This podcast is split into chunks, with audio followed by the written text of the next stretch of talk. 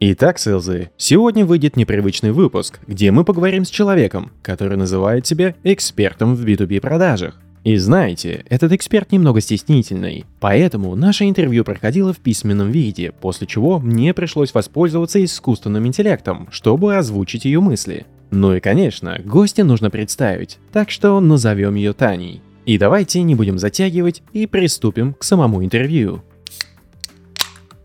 Почему вы считаете, что вы эксперт по B2B продажам?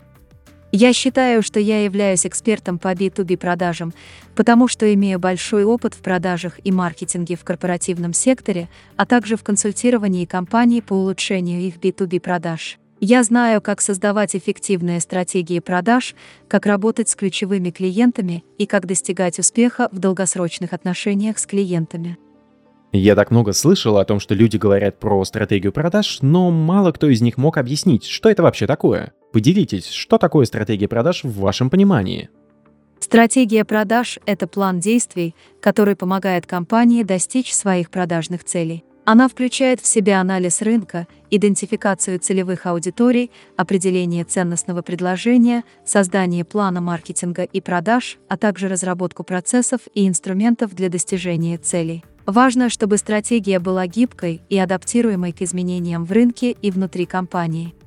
Какие процессы и инструменты достижения вы бы выделили как основные? Некоторые из основных процессов и инструментов, которые я бы выделила для достижения продажных целей, включают Первое. Анализ рынка, исследование рынка помогает определить тенденции, конкурентов и потребности клиентов.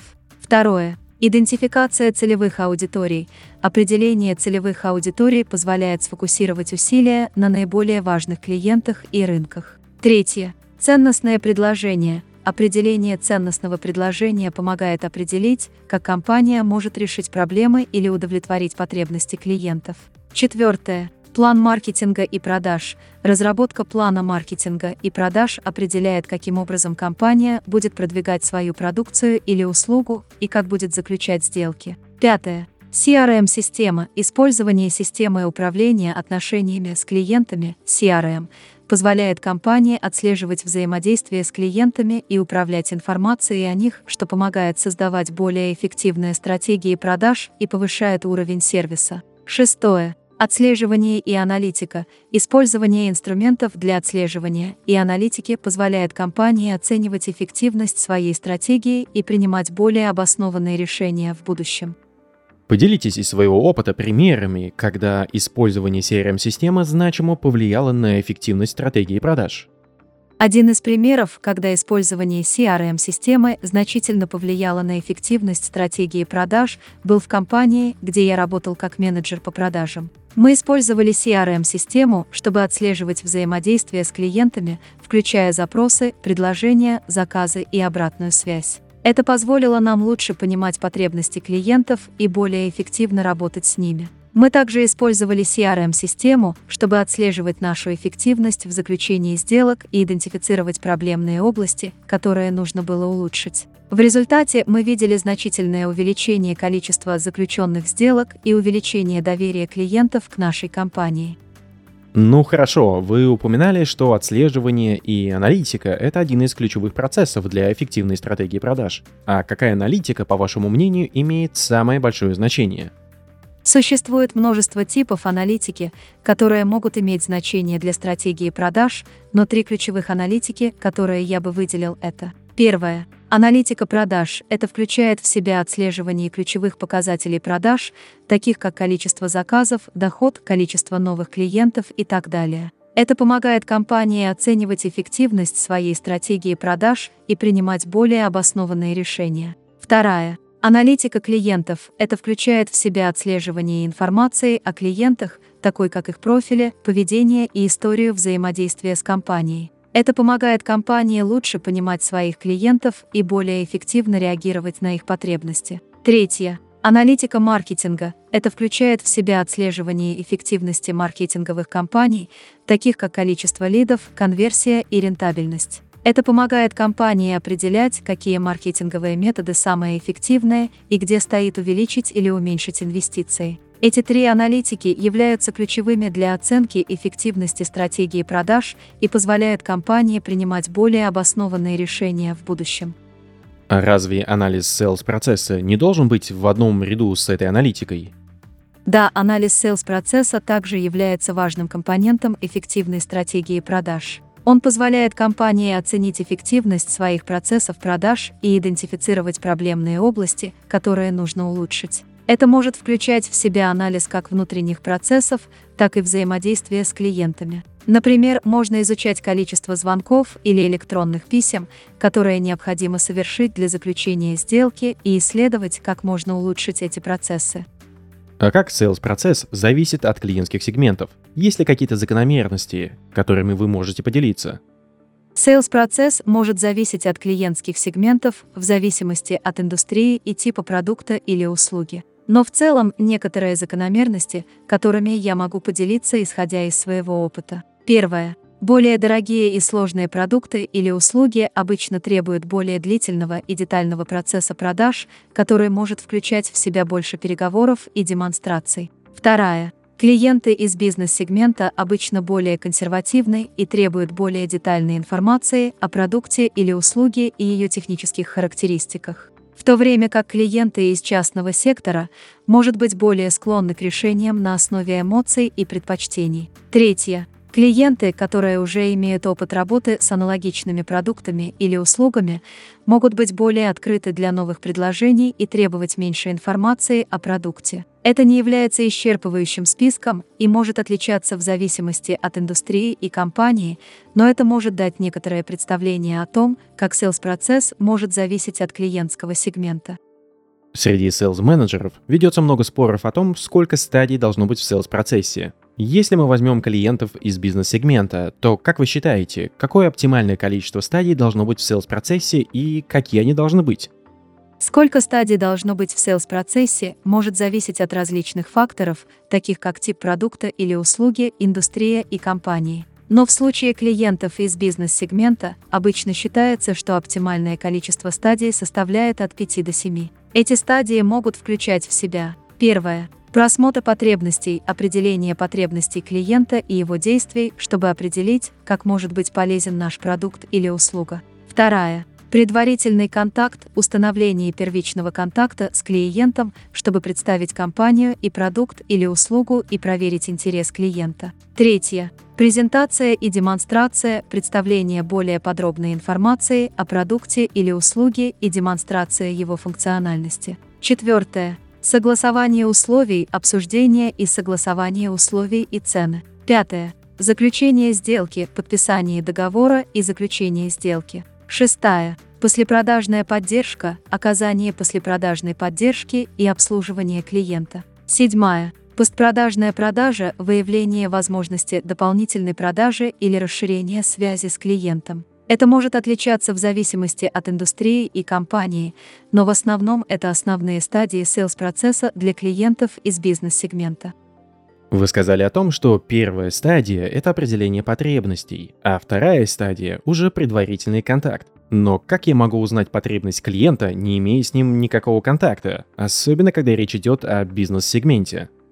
Вы правильно заметили, что первая стадия sales-процесса, просмотр потребностей, обычно предполагает уже наличие какого-то уровня контакта с клиентом. Это может быть как прямой контакт, так и контакт через третьих лиц. Для бизнес-сегмента определение потребностей клиента может включать в себя использование различных инструментов и методов, таких как исследование рынка и анализ конкурентов, чтобы узнать о текущих тенденциях и потребностях в индустрии. Использование социальных медиа и других инструментов для маркетинга и общения с клиентами, чтобы лучше понимать их потребности. Использование CRM-систем для сбора и анализа данных о клиентах, чтобы лучше понимать их потребности и предпочтения. Интервью с клиентами и партнерами, чтобы получить их отзывы и предложения. Важно отметить, что понимание потребностей клиента является ключевым для эффективной стратегии продаж и необходимо постоянно обновлять и дорабатывать его в процессе взаимодействия с клиентом. В бизнес-сегменте сделки обычно длительные и многоступенчатые,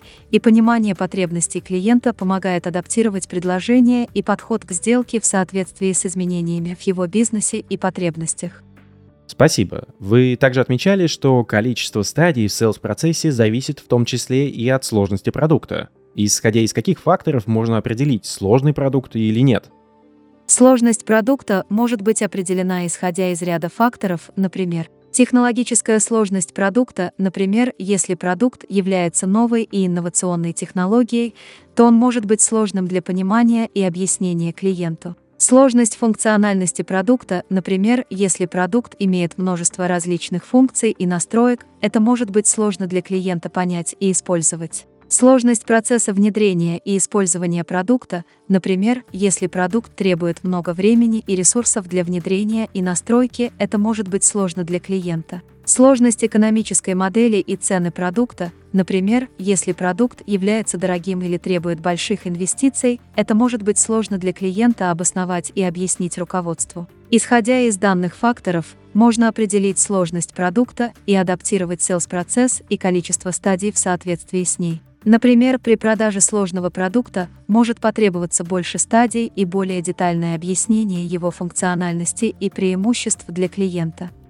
Вы наверняка в своей практике встречали множество компаний, которые занимаются продажей именно сложных продуктов, и я уверен, что каждая из них старалась облегчить процесс покупки для клиента. Какие наиболее эффективные инструменты могут использовать компании, чтобы продавать сложные продукты легче? Есть несколько инструментов, которые компании могут использовать для упрощения процесса продажи сложных продуктов. Первый демонстрационные версии или мини-версии продукта. Это может помочь клиентам лучше понять и визуализировать функциональность продукта. Второй Учебные материалы и тренинги. Предоставление учебных материалов и тренингов поможет клиентам лучше понять и использовать продукт. Третий. Презентации и документация. Предоставление презентации и документации, которые детально описывают продукт и его функциональность, может помочь клиентам сделать более обоснованный выбор. Четвертый. Кейсы и истории успеха. Предоставление кейсов и истории успеха других компаний, которые успешно использовали продукт, может помочь клиентам увидеть практическое применение и возможные преимущества продукта для своего бизнеса. Пятый. Консультации и поддержка. Предоставление консультаций и поддержки клиентам во время и после продажи может помочь им лучше использовать и получить максимум из продукта. Звучит так, словно нужно предоставить клиенту большие массивы данных. Вы уверены, что это облегчит для них процесс покупки, особенно учитывая, что конкуренты будут предоставлять не меньше информации?